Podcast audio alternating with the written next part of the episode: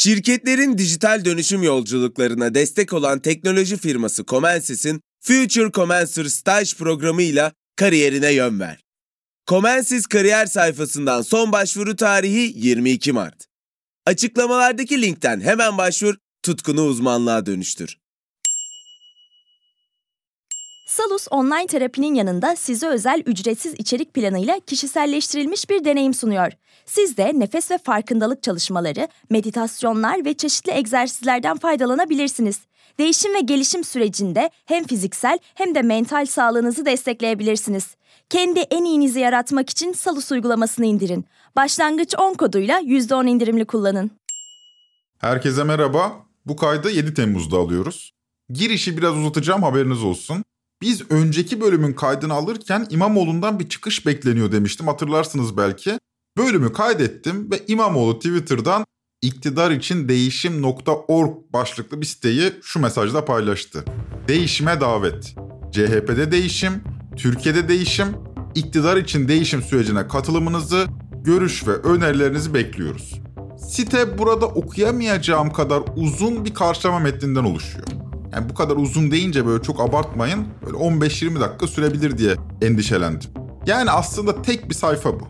Fakat bu sayfada evvela Türkiye'deki demokrasinin durumu tespit edilmiş. 2018'den 2023'e kadar geliştirilen ittifak stratejisi övülmüş. Birleşe birleşe büyüme vizyonu sahiplenilmiş. Sonra da denmiş ki bu vizyonla girilen seçimlerde değişim talebi kaçırıldı. Devamında toplumun muhalefetten değişim beklendiği söylenmiş ve metnin sonuna geldiğinizde sitenin fonksiyonunu vurgulayan bir ifadeyle karşılaşıyorsunuz. Şöyle deniyor. Bu mecra mümkün olan en yüksek sayıda vatandaşı değişim sürecine katılmaya davet etmek üzere tasarlanmıştır. Böylece yazı görüşlerinizi bizimle paylaşın mesajıyla bitiyor ve bir görüş bildir butonu karşınıza çıkıyor. Adınızı, soyadınızı, iletişim bilgilerinizi girip arzu ettiğiniz görüşlerinizi yazıyorsunuz. Şimdi kendi cephemden anlatayım durumu. O gün yani 4 Temmuz'da herkeste bir beklenti oluştu. Zaten bundan 10 gün kadar önce deniyordu ki İmamoğlu asıl çıkışını bayramdan sonra yapacak. Haliyle beklenti büyüktü. İmamoğlu ne diyecek, ne yapacak? İnsanlar bunu konuşup duruyor. Manifesto yayınlayacak diyenler var. CHP'nin ne yapması gerektiğine ilişkin bir bildiri yayınlayacak falan deniyor. Beklenti bu yöndeyken bir anda e siz ne diyorsunuz? Görüşlerinizi bizimle paylaşın. Tadında bir çıkış gelince bu çıkış biraz çekingen bulundu. Bana kalırsa bu duyguyu en iyi ifade eden başlığı 5 Temmuz'daki yayınında Cüneyt Özdemir atmış. Mahcup isyankar demiş İmamoğlu'na. Yani liderlik dediğin durun size bir anket açalım. Ankette de siz söyleyin biz de ona göre değişelim diye değişim olur mu ya? Ona göre kadronu kuracaksın. Yani sonunu düşünen lider olmaz biliyorsun o sözü. Öyle işte. Kılıçdaroğlu seçimi kazanmış gibi yapmaya devam ediyor bu arada. Fakat ortada ne ittifak kalmış ne de masa. HDP biz ayrı aday çıkaracağız yerel seçimlerde diyor. İyi Parti deseniz CHP'den koşar adım uzaklaşıyor. Bu haliyle Kılıçdaroğlu'nun tam olarak ne vaat ettiğini bilen yok. Yeniden masa kuracağım diyor da masaya kim oturur belirsiz. HDP ile İyi Parti'nin durumu ortada. Kılıçdaroğlu'nun karşısına çıkan İmamoğlu da eyleminin adını koymuş değil. Fakat bu metinden çıkan bir iki sonuç var. İmamoğlu ittifaklar siyasetinin doğru olduğunu düşünüyor. Bunu anladık. Çünkü metinde övmüş. Stratejinin doğru olduğunu söylüyor ama değişim fırsatının kaçırıldığını da vurguluyor. Ben buradan strateji doğruydu ama aday yanlıştı gibi bir anlam çıkardım. Ama şunu söyleyebiliriz sanırım. İmamoğlu CHP'nin başına geçerse yine ittifaklar siyasetiyle devam edeceğine ilişkin bir izlenim veriyor. Diyebiliyoruz ancak. Ancak izlenim veriyor. Yani İmamoğlu'nun ne bu seçim hakkındaki değerlendirmelerine ne de CHP'ye ilişkin vizyonunu henüz yeterince öğrenemedik. Evet, CHP'de değişim rüzgarına arkasına toplama potansiyeli olan en ciddi isim İmamoğlu. Ama o da CHP ne yapmalı sorusuna henüz cevap verebilmiş değil. Sizce ne yapmalı diye bize soruyor. Bu değişim rüzgarının arkasına toplama potansiyeli olmayan ama belediye başkanı olan bir isme geçelim. Yani Tanju Özcan'a. O da değişim yazılı bir tişörtle Bolu'dan Ankara'ya yürüyor. Tanıdık gelmiştir. Elinde de bir adalet yazılı döviz tutuyor. Aslında Kemal Kılıçdaroğlu'nun adalet yürüyüşünün ilginç bir kopyasıyla karşı karşıyayız. Ne istiyorlar? Genel başkan istifa etsin. CHP Parti Sözcüsü Faik Öztürk da sorulan soru üzerine sert dalıyor Tanju Özcan'a. Yollar yürümekle aşınmaz, ateş olsa da cürmü kadar yer yakar. Bolu'nun dünya kadar sorunu var. Tanju Bey yürümekle vakit harcayacağına Bolu'nun sorunlarını çözsün. Abi Öztürk dalınca Tanju Özcan durur mu? Bu kadar da böyle çapsız açıklamalarda Sayın Faik Öztürk'a yakışmadı. Özcan yakışmadı diye ılıman başlıyor sonra da dan dun dalıyor. Şunu söylemeliydi. Tamam kardeşim başarısız olduk bırakıyoruz. Yani kendi kendi işte ateş olsa cürmü kadar yer yakardı falan demiş. Aklınca küçümsüyor. Ama ben biliyorum ki halkın deyimiyle söylüyorum. Şu anda genel merkezde 3,5 atıyorlar. Yürüyüş planlandığı gibi giderse 14 Temmuz'da CHP Genel Merkezi önünde curcuna var. Bakalım neler olacak. Diyeceksiniz ki bunları geç Ozan, gündem ekonomi. Seçim bitti ya, delik deşik olan bütçeyi toparlama zamanı. MTV bu senelik iki katına çıkarıldı. Kurumlar vergisi %20'den 25'e çıktı. Banka ve sigorta muameleleri vergisine %50 zam yapıldı. Diyelim ki yurt dışına gittiniz bir telefon aldınız. Ha işte o telefonun kullanım harcı geçen yıl 2732 liraydı. 2023'ün başı itibariyle 6091 liraya çıkmıştı. İşte o harç şimdi 20 bin lira oldu 20 bin lira. KDV oranları da arttırıldı bu arada. KDV'si %8 olan ürünler %10 oldu. Bazıları %20 oldu. %18 olan ürünlerde %20 oldu. Sevgili dostlarım, bu güneşli havada bu şemsiyeyi niye açtım biliyor musunuz? Gece 04'ten bu yana sürekli zam yağmurları geliyor. Zam yağmurlarından korunmak için açtım. Ya her şey bir tarafa da bu gençlerin telefonundan ne istediniz? Şimdi nasıl bir bölüm olsun, neyi konuşalım diye düşünüp duruyorum. Çevreme danıştım. Ya ne konuşalım trend topikte diye sordum. Ya artık eğlenceli bir şey olsun. Yüzümüz gülsün istedi insanlar. Öyle ya her şey tıkırında. Nasıl bir parça isterdiniz? Romantik mi olsun? Öyle ya, her şey tıkırında. Eğlenelim. Bu KDV'yi 1985 yılında Özal getirdi. Ee, sermaye üzerindeki vergileri azalttıktan sonra vergiyi kimden toplayacaksınız ki? Kimden? E bizden. Kemal Sunal da senin uyanık baban çırparken oradan buradan hıyar mı ki ödesin diye soruyor Özal gençliğine. Memlekette orta direk yan yatmış, bir de KDV gelmiş, hepten ayvayı yemiş. Senin uyanık baban çırparken oradan buradan, hıyar mı ki ödesin KDV? O şık bizonlu anan çanak konken oynarken, verir mi Harun Bey'e KDV? Köprüde hissen varsa, barajdan pay aldınsa, seni hiç ırgalamaz KDV. Orta direk düşünsün, ömür boyu sürünsün, umrunda mı senin KDV? Biz sanatçılardan politik çıkışlar değil, aslında buna benzer içerikler bekliyorduk. Belki de yanlış anlaşıldık. Vergi zamlarının hayatımızdaki yeri epitopu bu kadardır. Reis bizi bağışlamış, çok daha sert gidebilirdi. Merhametli adam. Yine hakkaniyetli davrandı. Memura %17,5 zam ve yine 8 bin küsür lirada seyyanen zam verdi. Emekliyi de düşünecekmiş. Adam daha ne yapsın? Siz de anca yatın. Hükümet size bakmak zorundaymış gibi. Cihan Harbi dünyayı kasıp kavurmakta. Siz hepiniz burada uyuşmuş yatıyorsunuz. Hükümet size bakmaya mecbur mu be? Haksız mı lan? Hey Haksız mıyım? Haklısın ağam. Biz reisimizi seviyoruz. Onun bir kabahati yok. O bizim başımıza gelmiş en güzel şey. Hayatıma girdiğin gün yeniden doğdum ben o gün reis. Kalp atışım her şeyimsin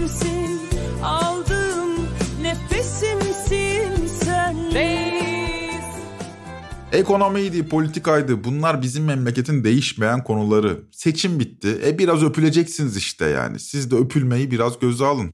Daha diğer seçime çok var. Açlıktan ağzımız koksa reis basar parayı seçimden 2-3 ay önce hepimiz arkasına diziliriz gene. Memleket böyle işte. O yüzden biz bunları geçelim. Hem zaten ekonomi kötü gitse ne olur? Vatanı mı satsaydı halkımız? Ezanları mı sustursaydı? Peki neyi konuşalım? Real Madrid'le Barcelona'nın peşinden koştuğu 18 yaşındaki bir Türk gencinden daha fazla konuşulmaya hak eden başka bir konu yok bana kalırsa. O halde ben Ozan Gündoğdu. Hazırsanız başlayalım.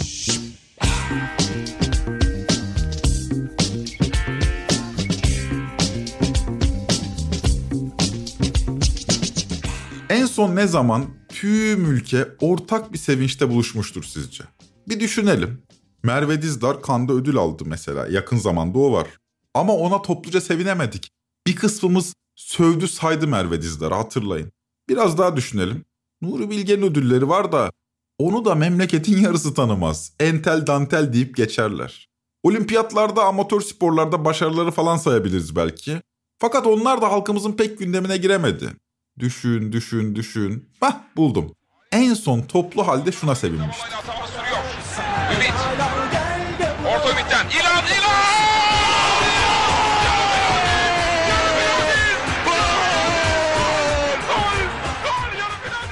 Amma da yaptın Ozan. Daha sonra hep birlikte sevindiğimiz başka bir olay yaşamadık mı? Yaşamış olabiliriz. Mesela şu daha sonraydı. 10 points to Turkey. Türkiye birincisi. Türkiye birincisi değerli seyirciler. Türkiye birincisi. Hayatımda ilk defa böyle bir şey yaşıyorum. 1975 yılında Stockholm'da başlayan macera. Çok uzun süredir ulus olarak hep birlikte sevinmiyoruz. Ülke mutluluklarını ölçmeye çalışan endeksler var. Bunlar içindeki en kapsamlısı World Happiness Index verileri. Gördüğüm kadarıyla mutluluk ölçüme dayanan haberler de bu endekse dayanıyor. Buna göre 137 ülke içinde en mutlu 106. ülkeyiz. Yani en mutlu ilk ona girmekte böyle İsveç, Norveç gibi olmakta gözümüz yok da ama bari ilk yüze girseydik. Fakat yine de Afganistan'dan iyiyiz. En mutsuz Afganistan'mış. Fakat küresel çapta bir kamuoyu araştırma kuruluşu söyle deseniz ilk akla gelenlerin başında Gallup geliyor. Gallup sormuş. En sinirli ülkeler acaba hangileri diye. Dünyanın en sinirli ve en sakin ülkeleri açıklandı efendim. Türkiye en sinirliler listesinde ikinci sırada yer aldı. Böylesi bir mutsuzluğun en önemli sonuçlarından biri haliyle sinirli bir toplum oluyor. E sinir sahibi olmakta haksız mıyız?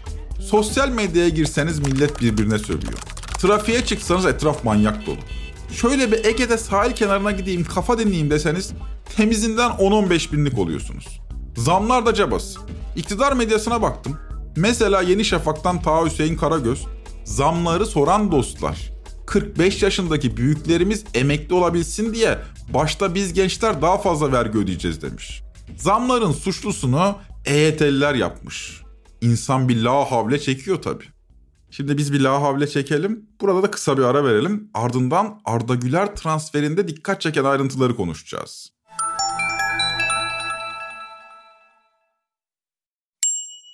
Alanında lider teknoloji şirketi Comensis, mühendislik, tasarım, ürün geliştirme, test mühendisliği ve bulut gibi alanlarda staj yapmak üzere 3. ve 4. sınıf öğrencilerini arıyor. 8 Temmuz'da başlayacak ve 6 hafta sürecek programa Comensis kariyer sayfasından son başvuru tarihi ise 22 Mart. Future Comensir ile akademik bilgilerini uygulamalı deneyimlerle pekiştir, tutkunu uzmanlığa dönüştür. Salus uygulamasında klinik psikologların yanında online görüşme yapabileceğiniz farklı uzmanlar da var. Çocuk gelişim uzmanı, diyetisyen veya fizyoterapist. Bu sayede değişen ihtiyaçlarınıza uygun beslenme, egzersiz ve sağlıklı yaşam rutinleri oluşturabilirsiniz. Salus uygulamasını indirin ve başlangıç 10 koduyla %10 indirimden yararlanın. Detaylar açıklamalarda ve salusmental.com'da. Tüm bu curcun arasında görünce hepimizin yüzünü güldüren bir delikanlı belirdi hayatımızda. Arda kontrol. Arda baktı kaleye. Arda Güler! Arda ne güzel gol! Süper gol! Göz bebeğimiz. Bugünün 21'i. Geleceğin 10 numarası Arda. Arda Güler. Henüz 2005 doğumlu. Ankara Altındağlı. 2019'da Gençler Birliği altyapısındayken yani daha 14 yaşındayken Fenerbahçe ve Galatasaray mücadele etti onun için. O zamanlar henüz amatör bir sporcuydu. O ise Fenerbahçeli olduğu için sarı lacivertli formayı seçti. 18 yaşına bastığında ise onun için Barcelona ve Real Madrid mücadele edecekti. Arda'yı renklerine bağlayan takım ise Real Madrid oldu. 6 Temmuz'da Real Madrid'e ait özel bir jetle İspanya'ya uçan Arda, 7 Temmuz'da İspanyol basınının karşısına çıktı. Real Madrid'in başkanı Fiorentino Perez uzun uzun Arda'yı övdü ve mikrofonu Arda'ya devretti. Böylece ilk cümleler döküldü Arda'nın ağzından. Ee, Bugün benim hayatımın en özel günü. Bugüne kadar gelmemde emeği olan herkese çok teşekkür ederim. Şimdi Arda Güler mi diyelim, Arda mı diyelim diye düşündüm. Bizde çok Arda var, Arda Turan var mesela. O yüzden genelde bizde Arda Güler deniyor. Arda da belli ki bunu düşünmüş. Muhtemelen aklına soyadındaki Ü harfi gelmiş, Ü harfi. Şimdi bu İspanyollar bana Arda Güler derler demiş. Ü'yü vurguluyor o yüzden. Muhabirlerden biri de soruyor, isminizi nasıl telaffuz etmeliyiz diye.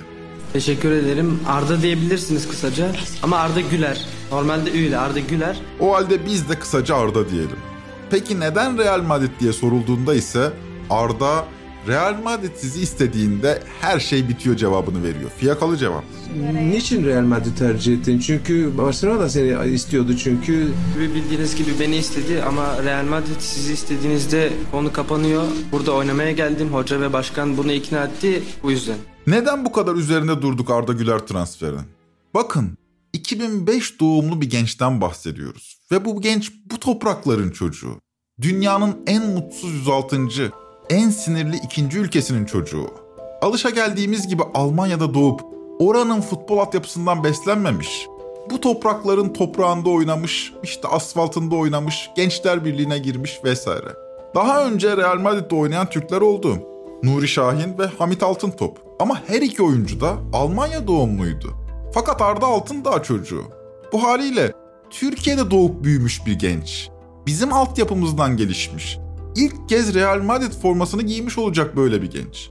Biliyorsunuz Barcelona da istiyordu Arda'yı. Ancak transfer detayları yeni yeni belli oluyor.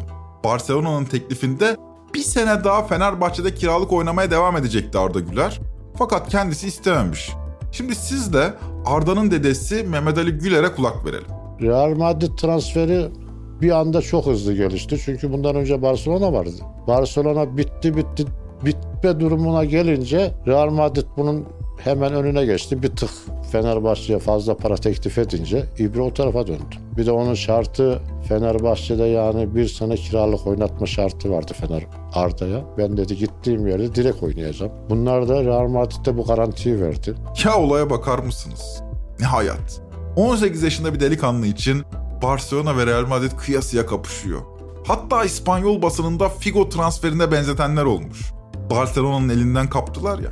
Transfer market verilerine göre 2005 doğumlu olup da ondan daha değerli bir başka futbolcu an itibariyle dünya üzerinde yok. Ocak 2022'de yani daha bir buçuk yıl önce 750 bin euro olan piyasa değeri Haziran 2023'te 15 milyon euroya çıkmış. Bakın sadece bir buçuk yılda. Üstelik bu bir buçuk yılda da doğru düzgün forma şansı da bulamamış. Ama sahaya girdiği an, o an gören gözler için her şey çok açık hale geliyor. Çocuk parıl parıl parlıyor arkadaşlar. Sergen Yalçın'a kulak verelim mesela. Arda Güler'e ne diyorsunuz? Çok iyi oyuncu diyorum. Benim gördüğüm en iyi oyuncu. Nasıl?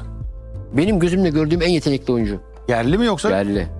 En yetenekli oyuncu. Candaş Tolga Işık'ın TV100'de yayınlanan az önce konuştuğum programında daha önce neler konuşulmuş Arda Güler hakkında diye baktım. Bakın bir yıl önce Haziran 2022'de Candaş Tolga soruyor.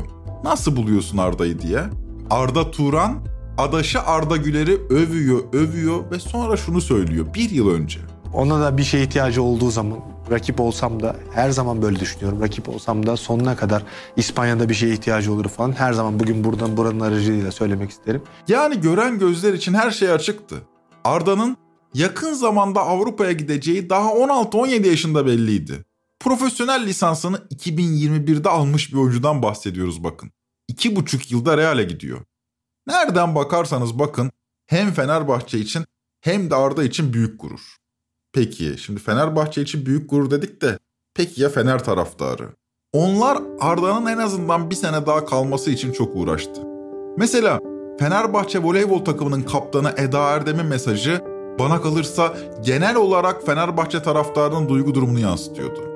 Kaptan Eda Erdem'den Arda Güler'e kal mesajı. Herkesin hayatta planları değişir. Çubuklu giyen her sporcunun şampiyonluk yaşamasını isterim. Bugün doğum günüm. Bir mum dileğim de sana gelsin Arda Güler. Nereye gidersen git evlat oldum bir kere. Ama yine de böyle çok sevmişken seni bu camia. Üzme bizi kal be Arda. Fenerliler Arman için kalarda hashtagini trend topik yapınca Fenerbahçe yönetimi de Arda'nın kalması için kolları sıvadı. Hatta anladığım kadarıyla Ali Koç, yani Fenerbahçe Başkanı Ali Koç, Barcelona'nın teklifine daha sıcak bakıyor. Hatırlayın, Barcelona'ya gitse bir sene kiralık oynayacaktı Fener'de. Net bir şey söyleyebilirim. Arda Fenerbahçe'de kalmayacak. Çünkü Fenerbahçe'de kalmak istemiyor. Fenerbahçe'de kalma imkanını yaratan çok güzel teklifler de oldu büyük kulüplerden. Ama ona da saygı duymak lazım. Ama Fenerbahçe'de hangi şartlarda ayrılacağını netleştikten sonra sürecin tamamını sizlerle paylaşacağım. Ama şu an söyleyebileceğim net bir şey Arda Fenerbahçe Spor Kulübü'nde önümüzdeki sezon olmayacak. Bu açıklama bana biraz tuhaf geldi. Fenerbahçe taraftarının durumu ortada. 9 yıldır şampiyonluğa hasret bir takım. Taraftar mutsuz, sinirli. Böyle bir taraftara Arda Fenerbahçe'yi istemiyor demek 18 yaşında bir genci holiganların hakaretleriyle baş başa bırakmak anlamına geliyor maalesef. Arda gittiği için sevinmeyip, daha doğrusu onun adına sevinmeyip diyelim, küfür kıyamet gırla gidenler de olmuş. Space odalarında konuşulanlar falan burada paylaşalım mı diye kafamda çok tarttım. Arkadaşlar onları yok sayalım. Genel hava olumludur. Ne yapacaktı Arda? Türkiye'de mi kalsaydı?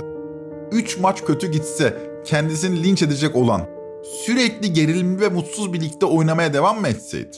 Yalan mı? An itibariyle UEFA Ülke Ligi puan sıralamasında 12. sıradayız. İspanya 2. sırada, 1. sırada Premier Lig var. Sırbistan Ligi'nden sonra geliyoruz biz.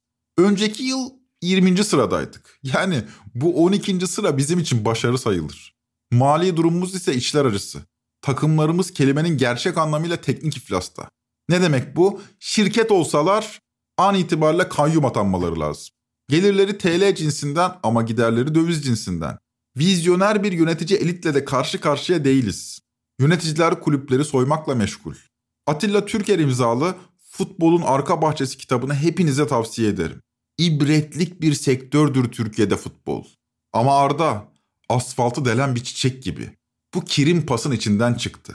Peki biz bu çiçeği İspanya'ya nasıl uğurladık? Polisler koluna girmiş.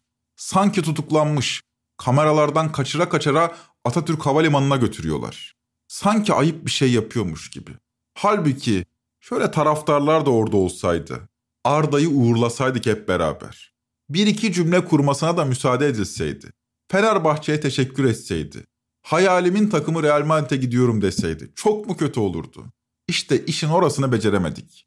Bunca sinirin, bunca mutsuzluğun, bunca gerilimin ortasında durup ince şeyleri düşünmeye fırsatımız olmuyor bizim. İlhan Mansız'ın Senegal'e attığı golden bu yana hep beraber sevindiğimiz bu olay hakkında bir trend topik bölümü hazırlamak istedim. İlhamı da Arda Turan verdi. Futbolcu Arda Güler'i biraz anlat bize. Sen nasıl görüyorsun? Şöyle bir şey, bir defa şöyle bir şey diyorum. Bir çocuğun, bir çocuğun hepimizi birleştirmesi ne kadar güzel bir şey biliyorsun. Ne kadar ayrışmışız. Ne kadar ayrışmışız, ne kadar bölünmüşüz. Sonraki bölümlerde Türkiye gündeminin stresli konularını konuşmaya devam edeceğiz. Mesela demin de bahsettim iktidar medyası gelen vergi zamlarının sorumluluğunu EYT'lilere yıkıyor. E diyorlar istediğiniz EYT'yi bedava değil bu işler. Bu hükümet başımızda olduğu müddetçe diye de devam ediyorlar. Hepimiz gıcık olalım EYT'lilere. Kiraların suçlusu da ev sahipleri. Muhalefet desem bayraksız, vatansız terörist. E biz sinirli olmayalım da kim sinirli olsun? Trend Topi'yi Podbi Medya ile beraber hazırlıyoruz. Bir sonraki bölüme kadar ortak mutluluklarımızın kıymetini bilmenizi isterim. Hoşçakalın.